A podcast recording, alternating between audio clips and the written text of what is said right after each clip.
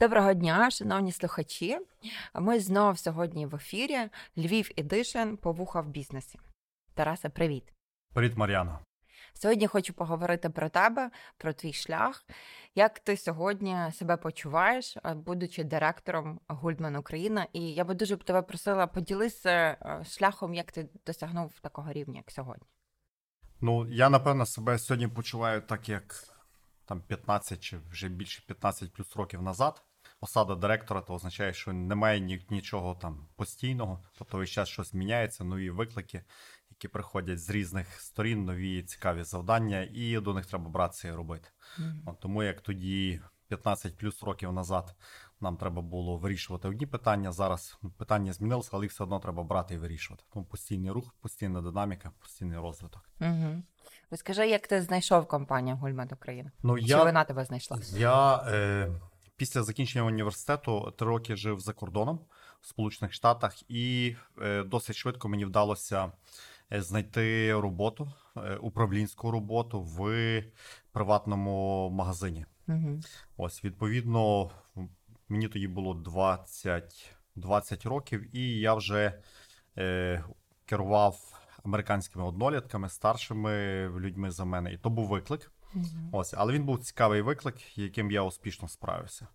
І, і коли я повернувся в роботу, я почав дивитися, які в мене є активи, які сильні сторони. І в мене було дві сильних сторони, які виділяли мене серед е, решти однолітків. То було добре знання англійської мови і відповідно досвід роботи за кордоном на управлінській посаді. І я почав шукати роботу в тому напрямку. Mm-hmm. Ось е, результати далися не одразу. Десь через рік мені зателефонували з Е, одної інвестиційної компанії, яка підбирала е, персонал для іноземних компаній.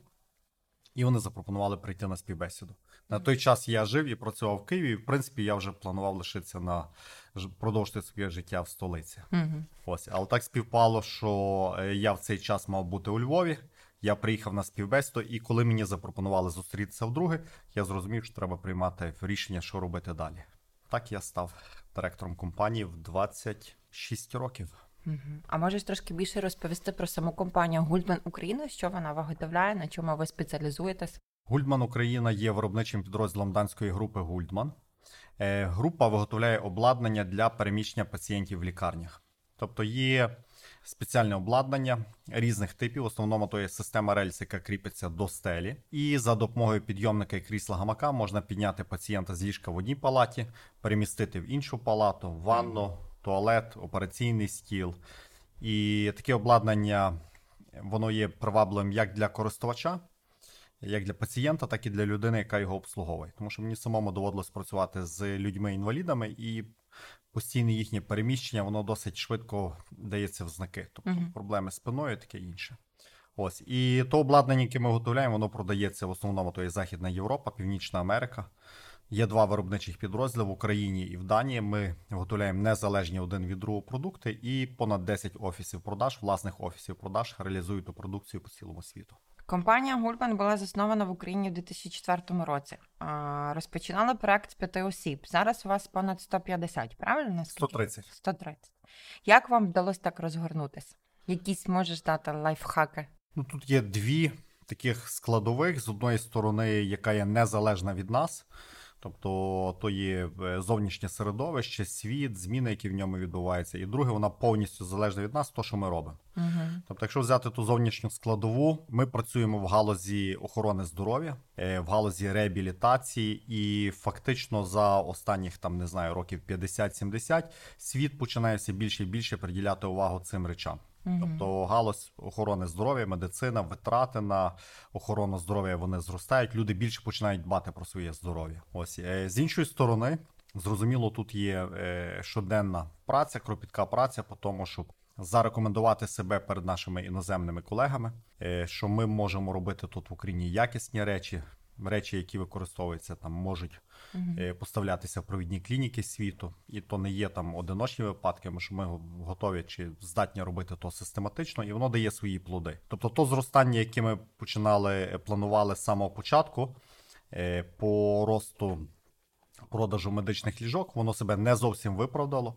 Але натомість, коли є ціль, ми починаємо шукати, яким чином її досягнути. І ми досягнули її шляхом розвитку, тим, що забирали інші виробництва, які. Е, е, були в інших країнах світу. Були підрядники в Китаї, були підрядники в Домініканах, які виготовляли е, окремі вузли нашої продукції. Ми ту роботу плавно перебирали в Україну. Зараз більшість роботи зосереджена саме в українському підрозділі. Хочу трошки поговорити про європейські цінності, бо знаю, що компанія ми вже почули про те, що вона вже давно на ринку. Які цінності ви впроваджуєте в своїй команді і в компанії, які вам допомагають в принципі досягати цілей, які ви собі ставите? Відколи я почав працювати в тій компанії під час першого візиту е, в Данію, е, я познайомився з цінностями компанії, і вони мені от зразу так Лягли. лягли. Так, тобто, і я їх часто практикую. Ну не то, що часто практикую, я не розділяю там робота, особисте життя. Воно в моєму житті теж є е, ті цінності. Вони для мене є важливими і деколи навіть визначальними. Угу. Тобто вони складаються ти от чотири основних цінності, які, якщо взяти абревіатуру, fact, fact of life, Угу. факти життя. Тобто, перша цінність то є гнучкість, flexibility. Ось, і що вона означає, що е, світ змінюється. То, що було правильно вчора, не зовсім обов'язково може бути правильно сьогодні. Тому нам постійно треба тримати очі відкритими до тих змін, до світу, який змінюється, і адаптуватися під ті змінені умови, які є в сьогоднішньому світі. І воно дуже прекрасно адаптує, е, ілюструє оті останні події, е, панепідемія, коронавірусні обмеження. Мгм. Світ змінився, і нам потрібно до нього то усвідомити і швидко адаптуватися. Угу. Друга цінність то є ambitious, амбіційність, здорова амбіційність. Ми вітаємо людей в нашій компанії, які мають здорову амбіційність, які хочуть зростати, розвиватися, прагнуть більшого. І це є теж важливим для руху вперед для розвитку компанії. Угу. C – competence, то є компетентність. Ми розуміємо, що кожен з нас є фахівцем в своїй е, сфері, в своїй галузі, е, в своєму напрямку. І тільки підбираючи людей, які є фахівцями в своїй сфері, ми можемо побудувати міцну і успішну компанію. З іншої сторони, навіть якщо ми беремо там вчорашніх студентів, ми постійно наголошуємо на необхідності розвиватися. Саморозвиватися, розвиватися за рахунок компанії, проявляти оту допитливість, цікавість до нового і ставати фахівцем. Тому Угу. що е, колеги по роботі, колеги по офісу, вони покладаються на рішення, на ті думки, на точку зору е, людини, яка має бути фахівцем в своїй справі. Інакше тоді не можна буде на ті думки чи точки зору покладатися. І воно нас підводить до останньої цінності: то є trustworthiness або надійність, наскільки ми можемо довіряти один другому, опиратися е, один на другого, бути певними, що то, що ми пообіцяли, що буде зроблено до кінця дня, воно буде зроблено, а не згадається через тиждень. Ось і так само воно накладає обов'язок на кожного з нас. Тобто, якщо я очікую від мого колеги, що він зробить те, що він задекларував, я теж маю робити те, що я декларую. Які зміни ви зараз е, відчули під впливом е, саме епідемії? Насправді е, вона для нас теж була великою несподіванкою. Сказати, що ми там щось знали чи готувалися. Підозрювали. Ось, чи підозрювали, та теж думали, що воно тимчасово на місяць-два. Ось, але були готові до того, що це надовго. Е, фактично, ми, як виробництво, е, ми менше залежали від е, клієнтів в Україні. Але якщо подивитися на глобальні ринки продаж, то доступ до лікарень був обмежений, і відповідно наші менеджери з продажу в Західній Європі, Північній Америці не мали можливості спілкуватися, пропонувати наші рішення по переміщенню пацієнтів, а також не могли проводити монтажні роботи. Тобто на фактично в перші місяці панепідемії продажі вони зменшилися. Ось з іншої сторони, е, власне, наші вироби дозволяють підтримувати пацієнтів в лежачому положенні і е, покращують застосування апаратів штучної вентиляції легень. Тобто воно мало позитивний вплив на окремі види продукції, які ми пропонуємо. Угу. Ось і фактично з того часу ми живемо в такому двоякому світі, тому що з одної сторони доступ до лікарень він і надалі є обмежений. Якщо раніше ми бачили там е, замовлення для української фабрики там на 4 місяці вперед, то зараз вона зменшилася там на 2 місяці вперед. Тобто замовлення приходять, але от горизонт планування став вдвічі менший. Угу. Ось е, з іншої сторони, знову ж таки, ринок реабілітації, ринок обладнання для переміщення людей. Він буде він продовжує зростати. Тобто, по прогнозах до 2030 року він десь зросте приблизно в півтора рази. Ось ми достатньо нішовою компанією на цьому ринку. Тобто, наше обладнання воно спрямоване в першу чергу на медичні заклади, яке потребує великої кількості підйомів, достатньо автономного, менше на домашній ринок. Ось, але шляхом того, що ми знаходимося в правильному ринку, навіть з цими викликами нам вдається справлятися. Крім того, панепідемія вона е, зіграла нам на руку, тому що окремі постачальники не змогли вчасно поставляти вироби е, для нашої материнської компанії в Данії, і ми перехопили ініціативу і забрали це виробництво сюди в Україну. За останні два роки насправді ми добирали працівників, а не скорочували штат. Угу. До речі, про працівників. Як у тебе на підприємстві було по- побудована комунікація, як вдається тобі до сих пір підтримувати, ну скажу так, такий бойовий дух твоїх працівників на підприємстві? Ну, ключовим ми розуміли, що е, рано чи пізно там ми всі перехворіємо. Ось е, важливо було не допустити спалаху захворювань. Тоді, коли більша частина працівників було би на лікарняних, там чи вдома, чи в лікарнях, і ми не могли б виготовляти продукцію в визначені терміни і відправляти замовнику.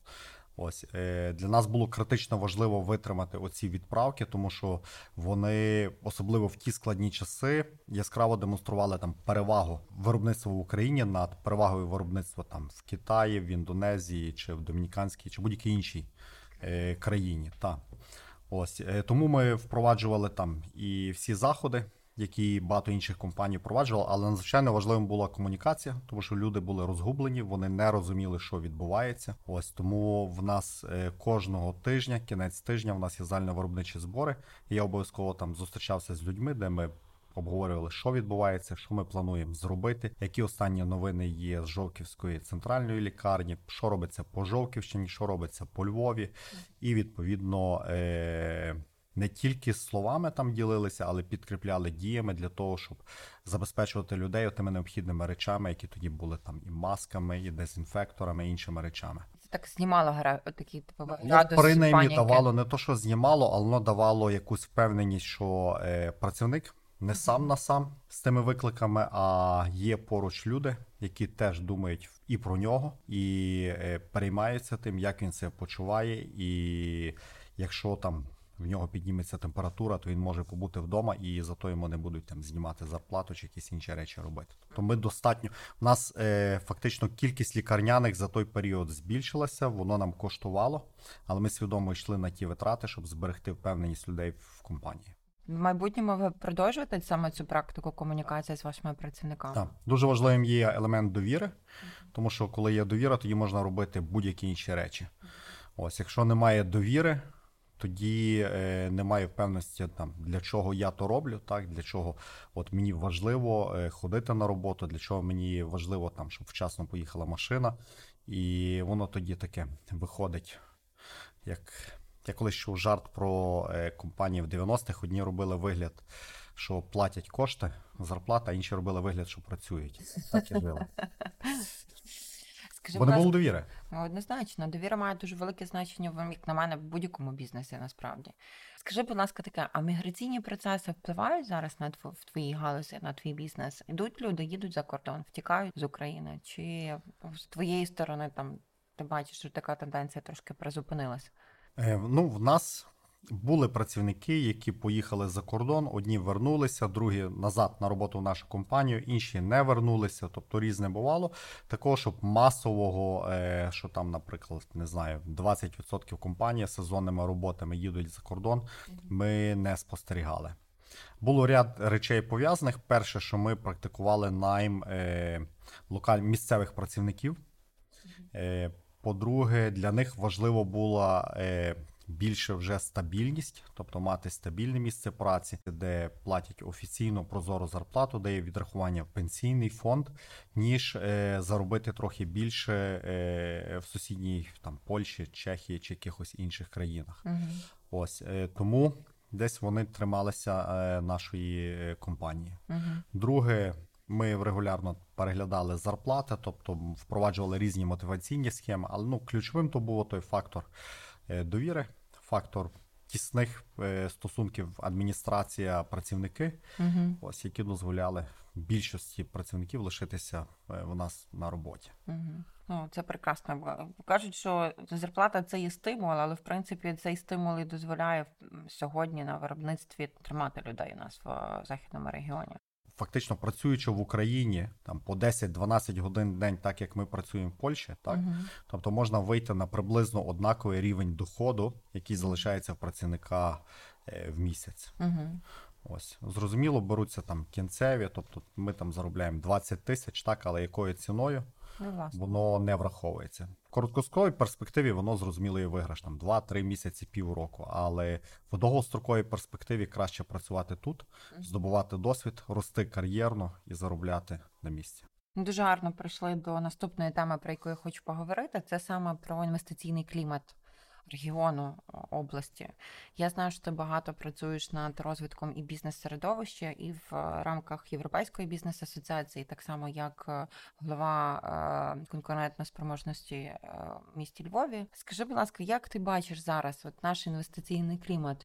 Ну, фактично, у нас багато речей поправилося там за останніх років 10. Угу. Але так, щоб воно було швидше такі косметичні правки. Ми там, там щось зробили, там щось зробили, там поправили. Однозначно, Західна Україна має, на мою думку, беззаперечні переваги перед там рештою регіонів, тому що у нас є тут достатньо відкрита, відкрита адміністрація, відкриті е, органи місцевої влади. Ти можеш прийти і фактично вирішити то питання там без всяких там корупційних складових. Ось, але сама система, е, яка є в Україні, вона достатньо є, ну скажімо так, е, не зовсім сприятлива в порівнянні з тим, що пропонують там інші сусідні країни. І нам потрібно то розуміти, е, щоб міняти, щоб приваблювати сюди інвесторів. Як ти думаєш, перевага а, робоча сила це сьогодні перевага, чи це вже сьогодні не та карта, якою треба в принципі десь презентувати Україну? Ну насправді е, люди є перевагою будь-де. Питання, е, якого роду е, роботу чи якого роду послуги ми виводимо в світовий ринок. Так? Тобто, якщо у нас є послуги, які там не мають невелику додану вартість, так, то зрозуміло, ми будемо мати тут ту невелику додану вартість. Якщо ми будемо пропонувати на зовнішній світ послуги чи продукти з високою доданою вартістю, вона залишиться тут. Угу. Ось і тут питання, що ми пропонуємо зовнішньому світу. Ми розказуємо, що у нас невисокі зарплати. І, відповідно, ми отримуємо тільки маленьку частину від того світового валового доходу. Нам потрібно почати пропонувати, тому що у нас є всі підстави, щоб пропонувати цікаві, нестандартні рішення. У нас є добра там інженерна база. Багато інженерів готували наші навчальні заклади, продовжують готувати.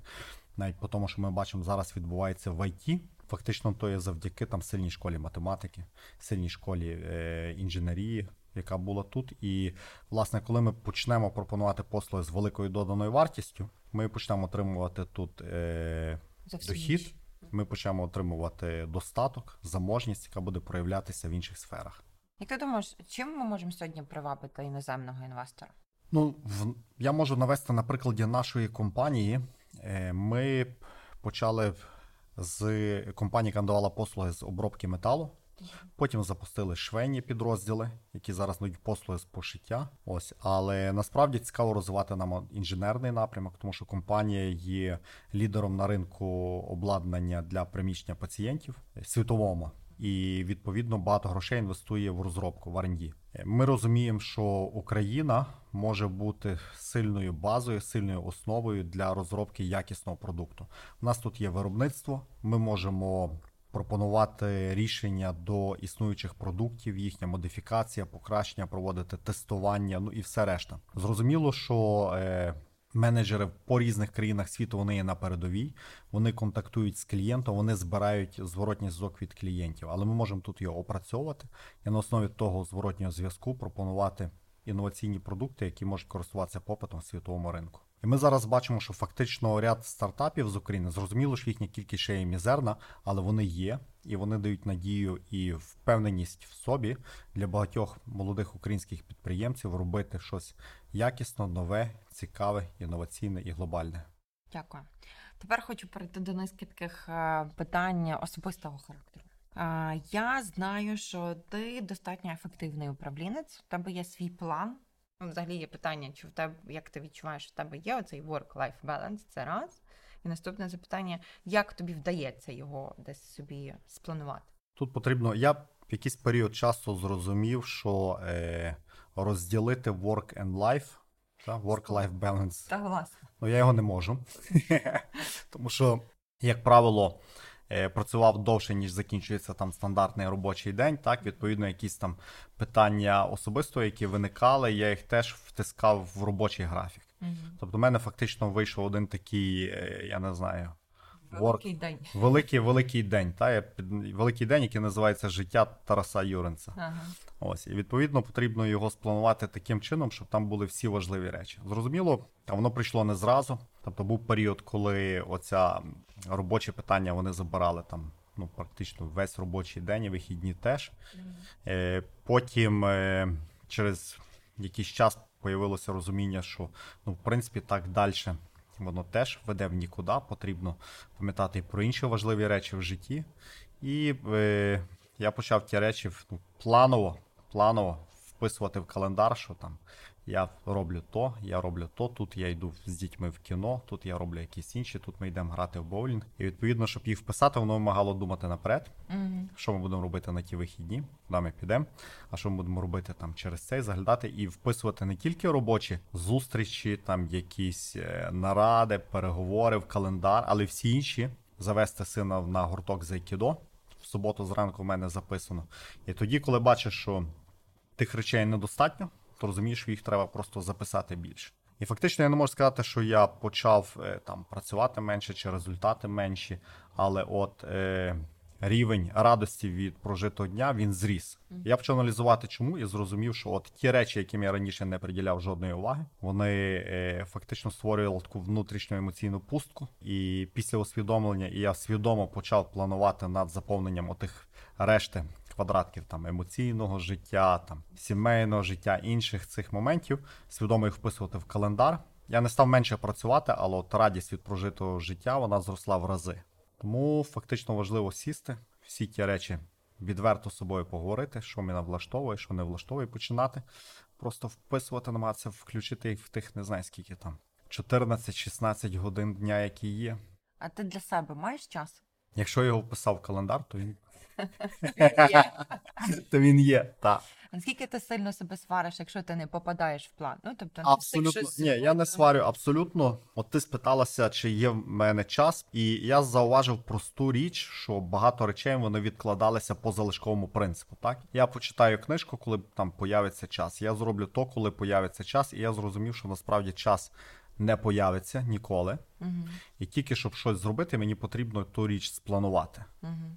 Та? Тобто навіть там на вихідні треба, щоб книжка була під рукою. Тому що якщо того не зробити, то появляться якісь речі, не знаю, там можна залізти в соціальні мережі, чи там, знаєш, там зависнути, чи ну.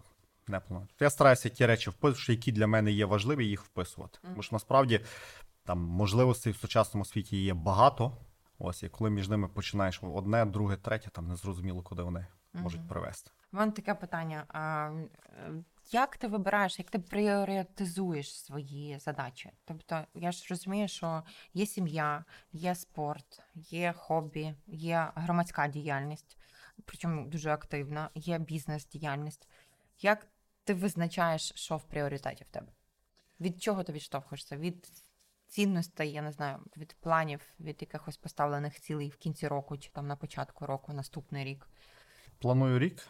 Планую рік, в грудні сідаю, підводжу підсумки попереднього року і відповідно починаю накидувати, що для мене є важливо в наступному році. Зрозуміло, є таке більш концептуальне планування на років 10 вперед. Ну, воно швидше такі, як напрямки, що важливо, там наскільки важливо. Ось, але на основі тих ідей, думок, мрій, які там назбируються протягом року чи там попередніх років, вони в мене є всі занотовані. Я беру і дивлюся, що таке було би цікаве і класно зробити цього року. І на основі того вписую їх в свій е, файл по плануванню. У мене на цей рік є, по-моєму, таких 170 завдань.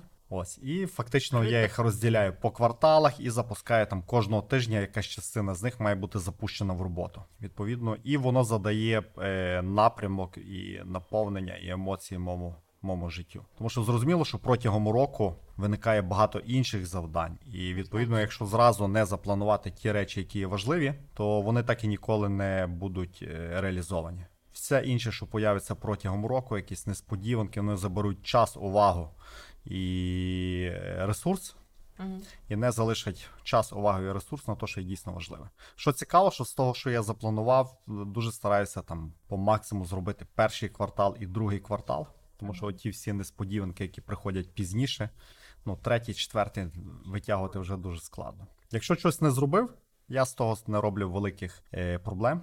Тобто я його можу перенести на наступний рік, можу переглянути і відкласти, але враховуючи, що чимала частина речей була зроблена, воно додає от, отих емоційного задоволення від життя. Мотивація, що треба йти далі. Тут навіть не то, що мотивація, тут просто є радість, що життя не проходить повз. А що я сам там будую то життя, яке я хочу, яке я мрію, і я рухаюся в тому напрямку. Хотіла вже би на цьому закінчити. Дуже гарне таке завершення, але я ще не закінчу, бо маю ще де- декілька запитань. Е, можеш трошки розповісти про свою роботу в Раді конкурентоспроможності? Яка мета цієї ради і, е, можливо, там цілі, які ви собі ставите в цій раді? І чи досягаєте їх, звичайно? Рада була створена в 2008 році, коли було вибрано два міста в Україні. То був тодішній Донецьк і Львів, як два діаметрально протилежних міста. Один е, місто важка індустрія, економіка, і другий, де індустрії нема. Відповідно, економіка базується на туризмі, на сервісних індустріях. І е, була задумка написати стратегію для розвитку цих міст, які е, через використання їхніх конкурентних переваг стали більш заможнішими, е, згенерували більшу кількість податків і відповідно більші міські бюджети, і пізніше цю стратегію повторити по інших містах. Е, Стратегія спрацювала тільки у Львові. Донецьк, ми знаємо, ті події на сході України не дозволили відслідкувати ефективні стратегії для Донецька. І Рада конкурентоспроможності була створена власне для наглядових функцій чи наглядової функції реалізації такої стратегії. Її плоди ми знаємо. То є розвиток е, сфери гостинності, сфери туризму у Львові та розвиток IT. Стратегія була написана до 2012 року. Відповідно, з 2012 року ми сіли і почали міркувати, що мало бути наступними кроками: чи подякувати другому за добру роботу, розійтися, чи навпаки на тому моменті, який набрав Львів, продовжувати його розвиток. І ми фактично ми дуже довго працювали над візією майбутнього Львова, напевно, років 2 чи 3. Ось там були і ресторатори задіяні, і IT е, компанії. Ми вийшли на візію Львів, місто гідного життя. Чому місто гідного життя? Тому що якщо місто гідного життя, значить місто генерує чи компанії, чи люди, які живуть в місті, вони генерують достатній дохід, так в вигляді податків для міського бюджету. З іншої сторони, місто той гідний дохід воно тратить на забезпечення гідного гідних умов життя. Так, тобто вся інфраструктура є, дороги, парки, велодоріжки і інші речі, медицина, охорона здоров'я. Ось і фактично. Ми почали працювати над шляхами над розробкою детальнішої стратегії і механізмом реалізації цієї стратегії, але потім панепідемія призупинила ту роботу. Що тебе мотивує? Ти багато працюєш е, в рамках громадськості, тобто я знаю, що там е, і ти є в наглядовій раді Ахмадиту, так? Опікунська рада Охмадиту, наглядова рада інституту міста, голова ради конкурентоспроможності. Член правління і колишній голова правління Західноукраїнського офісу Європейської Вже багато років. Та, директор компанії. Дирек- ну, директор компанії це така професійна діяльність. Тобто ти ще є тато трьох дітей, я знаю. Це теж професія. Засновник Львівського кластеру освіти і креативності. Власне, що тебе мотивує? Чому ти це робиш? Для чого тобі це все потрібно? Ти знаєш, е, ну, я собі теж задавав то запитання для чого. Тобто, ну, йдуть, є якась там мета, так, щось зробити. Е, я шукав там якусь мету, знаєш, там особисто корисну, ну, її там я не, не бачу. Я собі задавав, чому, ну, чому там приділяти час, то робити, краще зробити щось інше. Напевно, що цікаво, е, от, власне, залучає сама ідея, сама ідея отих організацій, те, що вони роблять, і той вплив, який вони мають на е, майбутнє майбутнє міста і міста, в якому я живу. І е, рада конкурентоспроможності, так тобто її результатом є місто, ну в якому хочеться жити. Там і львівський кластер освіти і креативності знову ж таки ті всі зміни можна зробити тільки через освіту. Європейська бізнес-асоціація. Так, тобто, все ж таки, якщо тут будуть створені сприятливі умови для ведення е, нормальної підприємницької діяльності, тут буде все. І напевно, причетність до тих змін вона є отим мотиватором. Ну чому я беру участь там активно достатньо в тих всіх організаціях. Гарно. А що ти можеш порадити нашим слухачам? Як бути в тонусі, як то кажуть? Я розумію, що наші зміни вони е, нас десь там тонізують, але е, є частина людей, які опускають руки і розуміють, що а, краще я поїду за кордон, там легше, там простіше. Хтось говорить про те, що ні, треба боротись далі. От е, що ти можеш порадити? Як бути в тонусі і не опускати руки? Треба бути чесним самим собою, в першу чергу. Чесно самому собі сказати, що мене в тому житті влаштовує, що не влаштовує, і чесно сказати, чому не влаштовує. І ота відповідь на чому не влаштовує, вона дасть добрий такий промінчик чи дороговказ, що треба зробити, щоб попасти в те життя, яке воно влаштовує. І тоді буде рух. Для одних то може бути реалізувати себе тут у Львові, для інших поїхати за кордон. Кожного своя стежина, але її потрібно відчути, зрозуміти перед тим як пройти. Отож, е, дякую, Тарасе, тобі за час. Е, Дякую тобі за ефір, за те, що ти сьогодні був з нами. Слухачі за те, що ви нас слухали. Тож ми були по вуха в бізнесі з Тарасом Юрисом, директором компанії Гульмет Україна. Дякую тобі, Мар'яно, що запросила.